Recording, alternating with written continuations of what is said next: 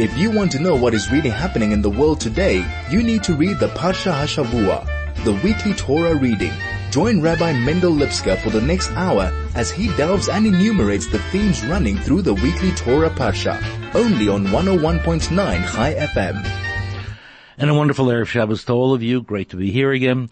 Spend some time, talk about the Parsha, talk about Torah, talk about life, talk about those elements within life that are important, that we deal with on a daily basis that makes life well, more meaningful, more purposeful, understanding insights, not simply going through life, well, just going through life, but going through life with purpose and with meaning. It takes effort, it takes understanding, takes courage, and it takes a knowledge of Torah. Torah is eternal. Torah is something which, well, from the moment it was given to us until the very end of time, it is relevant in every single situation, time and space. One simply cannot say it's a historical thing. Once upon a time, the Jewish people were in the wilderness, whereas today, in a modern world, in the world of, well, great technology, it has no relevance, God forbid. Torah has absolute, infinite, eternal relevance in every single situation, in every single time. Precisely in a world such as ours, which is moving so very quickly. Technology is changing from minute to minute, dramatically changing from minute to minute controls our lives. It takes, well, it takes so much of our time and our effort all you have to do is look around. People have their noses in their smartphones 24-7, looking and chatting and changing and talking and well, whatever the case might be. The fact is, within this type of world, we need tremendous clarity. We need tremendous strength and understanding of what priorities are all about, understanding what life is all about. We simply cannot be enveloped by this technological change and lose our humanity. In order for us to retain that particular sense of worth that we possess, to understand that we are an incredible combination of body and soul we have a mind, we have a heart, we have all sorts of elements that need to be uplifted and perfected. We have to live in this world today, yesterday, and tomorrow. There is no difference. Torah is eternal, and therefore it's our job to look for the ongoing relevant message within the parsha of the week in order to make our lives so much more relevant as well. And it's here. It's the Shabbos Project. What a wonderful Shabbos it's going to be. I'm sure every single shul here in South Africa is preparing for this wonderful annual event. And as I said last week, a huge Yasher Koach, a shout out to our chief rabbi, whose brainchild this was. He thought about it, he implemented, and it became a worldwide wonderful event. People all over the world will be celebrating Shabbos with that extra touch this week because it is the Shabbos Project. And what a wonderful feeling it is to know that we are joining thousands upon thousands of people around the world, every corner of the world, in this special Shabbos.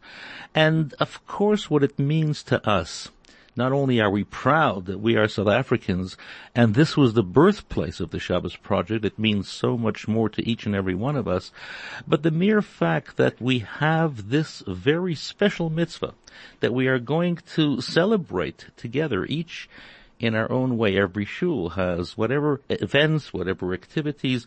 Uh, people are making all sorts of plans, either at home or at shul, communal meals, Whatever the case will be, it's going to be a time not only of great enjoyment, but please God, it should be a time of great awareness as well. And not only awareness in the sense that we are together with people throughout the world observing the Shabbos, but more so to understand that this should be some sort of platform from which we can take off and bring more and more of Torah and mitzvahs into our own lives. This has to be not only an event that takes place annually once a year, it has to be an event that propels us to greater heights, to teach us to show us that what we can achieve and what we should achieve within our own lives.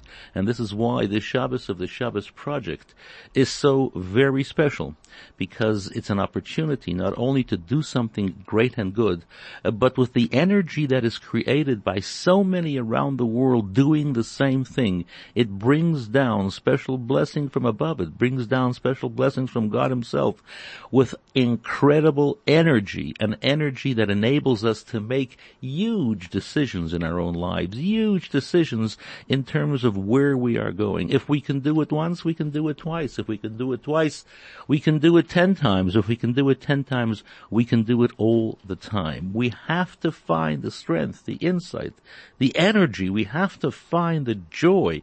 We have to find the purpose. And while of course a great many people think, ah, it's so difficult and so irrelevant as I mentioned earlier on, it's not. It's here. It's now. It's very, very present and it's something that we have to do. And it's connected with the Shabbos of Vayera, sorry, where Hashem appears to Abraham. We'll talk about that in a little while. But Vayera means revelation from God, a personal revelation from God. And we have to understand what in fact that means within the greater context of Abraham's life, not only in Abraham's life, but in our own lives, not only in our own lives, but in the lives of Jews throughout the world. What does it mean, Vayera, and Hashem appeared to him? And while we take it for granted, we read this every single year, God appears to Abraham, and we're not excited about it. It's, well, after all, Abraham was a great man.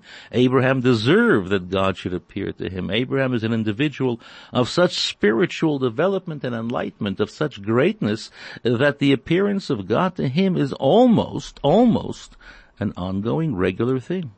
And therefore we have to ask ourselves, what makes it so special that an entire parsha is called Vayera? Particularly this Shabbos, the Shabbos of the Shabbos Project, when together with Jews around the world we'll be doing a mitzvah and looking for a degree of revelation within our own lives. More of that soon.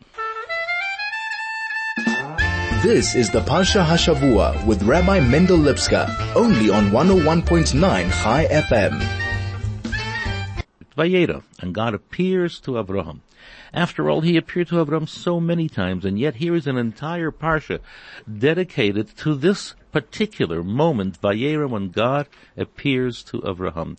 And our sages tell us why did God appear to him? This is after the Brit Milah. This is after the circumcision that Abraham performed at the age of 100 years old. Physically difficult and certainly spiritually challenging. After all, Avraham was a man who every day of his life was totally dedicated to the highest ideals of that which God demands from us. He was an individual, as we learned last week, at the age of 75 Lech Lecha, he leaves his home, he leaves his birthplace, he leaves his father's house, he leaves his land, he goes to a new and wonderful, strange journey and adventure that changes the world. After all, Avraham taught the world the secret of ethical monotheism, and he goes throughout the world doing that. And at the age of 99, when God asks him, at the age of 100, when God asks him to circumcise himself, he does so with tremendous self-sacrifice and selflessness. And because of the fact that he was, in a sense, ill, God comes to visit him. God comes to extend the mitzvah of Bikur Cholim, visiting the sick. And listen to what happens. God himself is visiting Abraham. Beyond his tent in the heat of this incredibly hot day, three strangers appear. What does Abraham do? He asks God to wait a moment and he runs to these three strangers and he offers them, well, hospitality. Come in to the shade out of the hot sun. Wash your feet. Have a drink something to eat, and he himself runs around to make sure that the meal that he prepares for these three strangers is of the highest caliber. Yes, we know that Avraham was a man of incredible chesed, kindness. But God himself is visiting.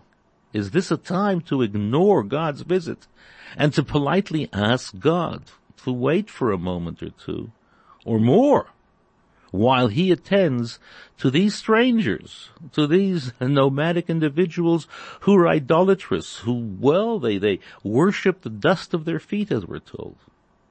What's going on over here? What is Avraham doing and what lesson do we personally learn from that? Second story later on in the Parsha, God informs Avraham that he has decided to destroy the city of Sodom.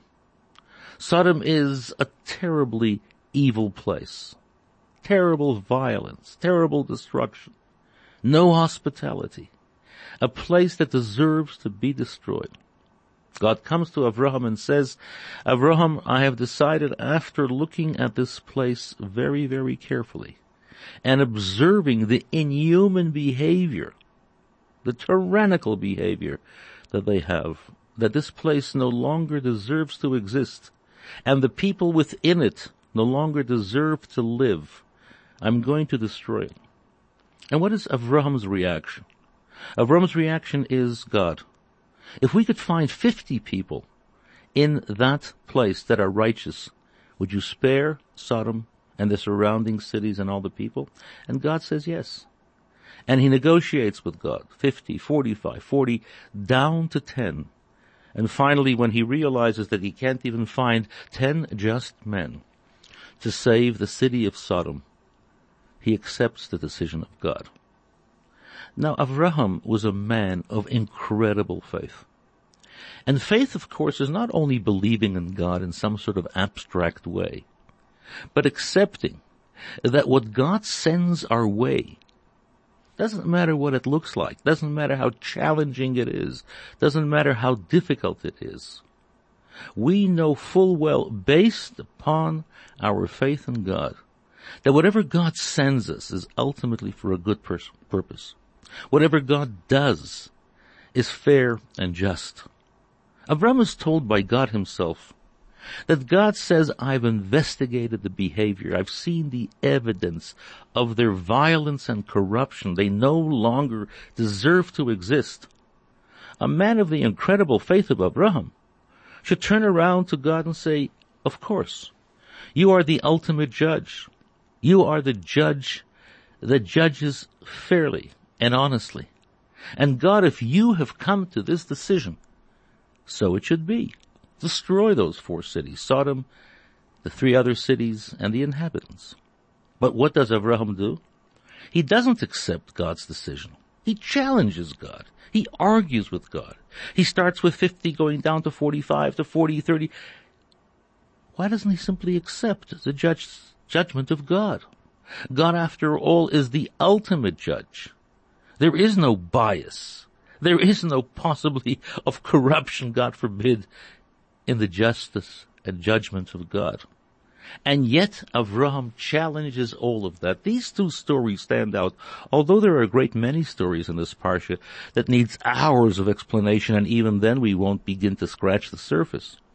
But it's these two particular stories that somehow brings to mind a very important lesson, a very important message. First of all, how does Abraham actually, in a sense, ignore God? God is visiting him. And he says, wait while I attend to these strangers, to these visitors. And secondly, why doesn't he accept the judgment and justice of God as fair, but challenges him and argues with him and pleads with him, negotiates, bargains until he realizes he has no case. And only then does he accept the justice of God. We have to understand what is the role of Avram. Avram is known as one of the Avot, one of the patriarchs, fathers of the Jewish people. We have three fathers, Abraham, Isaac, and Jacob. Each one being a father and each one contributing to us a particular element within our lives. What is the duty, what is the responsibility of a father? A father not only cares for his children, but looks after his children with tremendous dedication and concern. A father not only takes care of his children, but teaches his children, illustrates to his children what's correct, what's proper, what's incorrect, what's inappropriate. A father has that duty. A father has that job. This is the job of a father. And as a father of the entire Jewish people until the very end of time, Avraham has a huge responsibility that he actually in a sense fulfills his parental duties, his eternal parental duties in the fullest and most perfect sense of the word. Avraham is Ish Chesed. He's a man of great kindness. He's an individual that his tremendous concern for everyone is expressed with unbelievable kindness. And this is why. Even though God himself is there, Avraham knows, I have a duty not only to look after those three strangers standing outside on the road next to my tent, but I have to show my children forevermore that this is the way they should behave as well in terms of exercising the incredible responsibility of goodness and kindness. Now just imagine for a moment, you're sitting at home and well, busy with some meeting or other. And the doorbell rings and they come and tell you that there's some beggar standing at the gate. He wants some money and he wants some food. Now most people would react by saying, I'm very busy right now. Either he comes back later, I can't be bothered with it. This is not for me right now. Can you imagine if you had a meeting with God and there's a ring at the doorbell?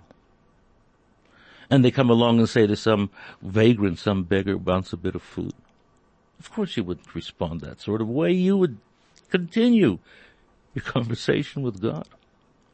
Abraham says, at all times, in all circumstances, think of the needs of others. Care about the needs of others. It might be difficult. It might interfere with your physical and even spiritual moment. You might be sitting with important people. You might be sitting with God himself.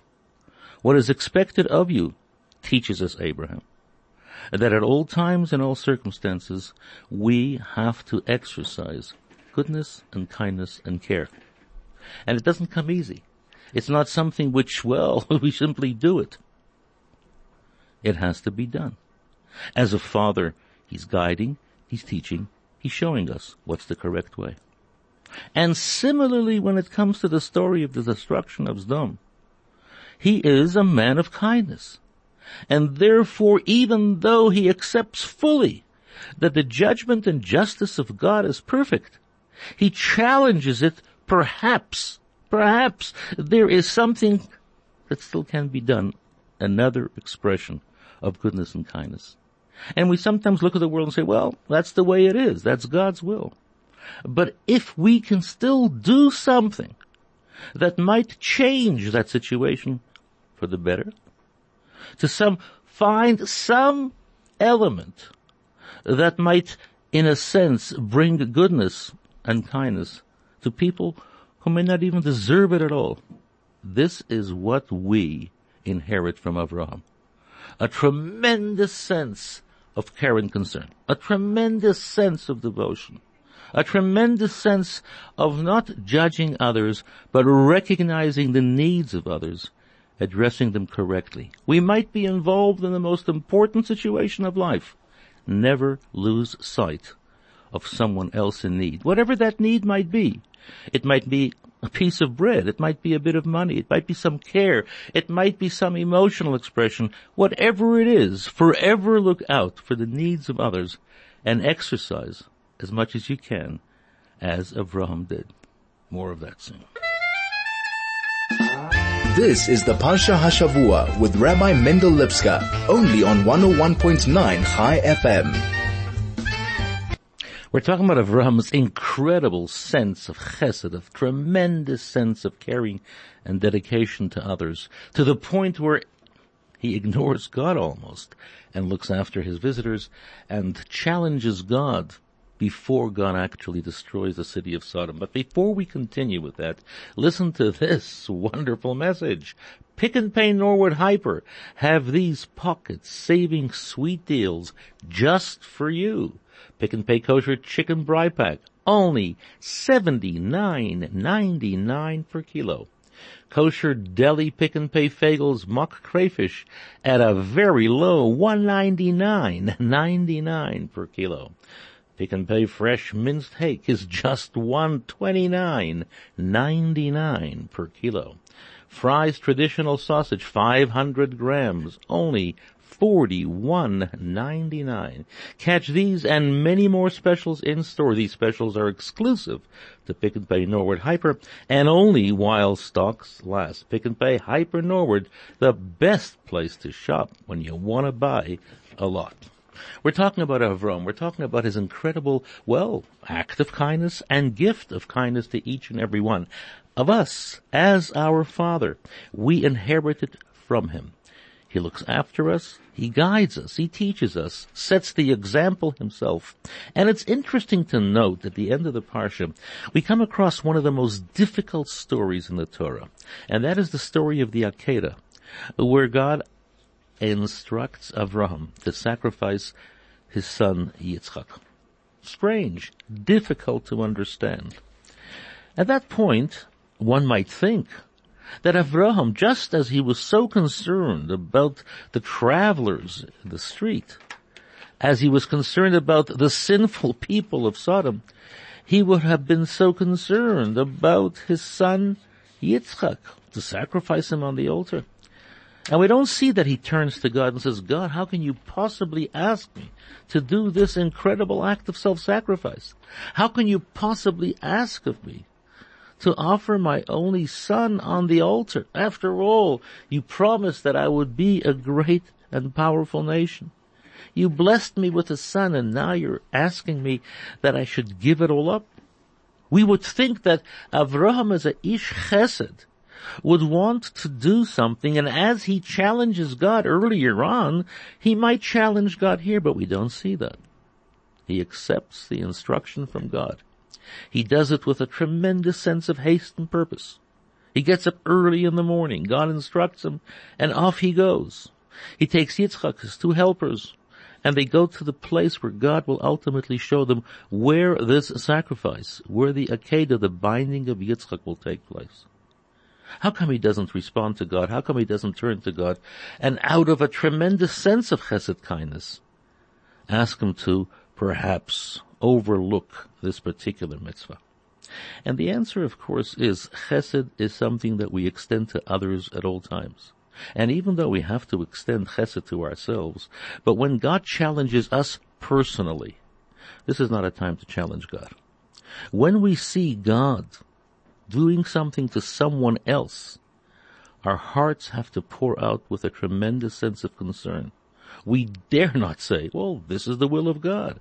Let the guy suffer. Let the whole place suffer. Let the whole place be destroyed. When we see others in a situation of imminent destruction, what we have to do is whatever we can do for someone else. When Abraham sees the three strangers in the road beyond his tent, there's a tremendous sense of concern that here are three people in this incredibly hot desert they need some water. They need some shelter. They need some food. They need hospitality. Chesed takes over to the point that he asks God to wait a while while he fulfills that particular commandment. But when it comes to ourselves and God wants us to do something, we can't at that point say, well, out of chesed for myself, perhaps God, you might reconsider what you're asking of me, but you have to do it with a sense of urgency, with a tremendous sense of haste, and to do it with a tremendous sense of purpose and joy as well. There's much to be learned from here. There's much to be learned how to live life, how to look at ourselves, and how to look at others. Must never ever be judgmental of others and say, well, they deserve it. We wouldn't do that to ourselves. When it comes to ourselves, our sages tell us that self-love is able to justify and rationalize every particular type of behavior, even the most negative within ourselves. We have to be honest to ourselves. We have to be honest as far as others are concerned, we have to be honest within ourselves as well. This is an incredibly important parsha. It brings together not only ideas of kindness and chesed and hospitality that we see in terms of Abraham's life. Not only do we see the priority in his life as a father, as a patriarch for Jewish people until the end of time, and becomes the model that shows us how to behave, but it's also a story that tells us how to look at ourselves when God challenges us, when God makes life a bit difficult for ourselves. We accept it with a tremendous sense of devotion and selflessness. We act correctly and do that which has to be done. And this is why this Shabbos, it's a special Shabbos. I'm sure a great many more people will be in shul. Listen to the Parsha carefully. Not every story is a pleasant story. Not every story is an easy story. But every single story within the Parsha has a particular personal message to each and every one of us. And what's the end result? Vayera. We might not have the revelation, the appearance of God, as it was by Abraham. After all, he was, well, a spiritually developed, enlightened human being. But to a certain degree, we can feel that sense of godliness within ourselves, a tremendous sense of spirituality, a tremendous sense that somehow we are being elevated to a higher purpose. This is what we have to achieve. To a lesser or greater degree, each according to his own ability. But when we apply ourselves correctly, in the way that we relate to others and the way we relate to ourselves, Yes, each and every one of us gets a Vayera experience, a tremendous personal sense of revelation from God. Listen to every story and listen to it well. There's a message. May you all have a wonderful Shabbos, Shabbos project. May you enjoy the company of others. May you observe the mitzvah of Shabbos with a tremendous sense of purpose. Again, a wonderful yasher koach to our dear Chief Rabbi for bringing this into our lives. Good Shabbos.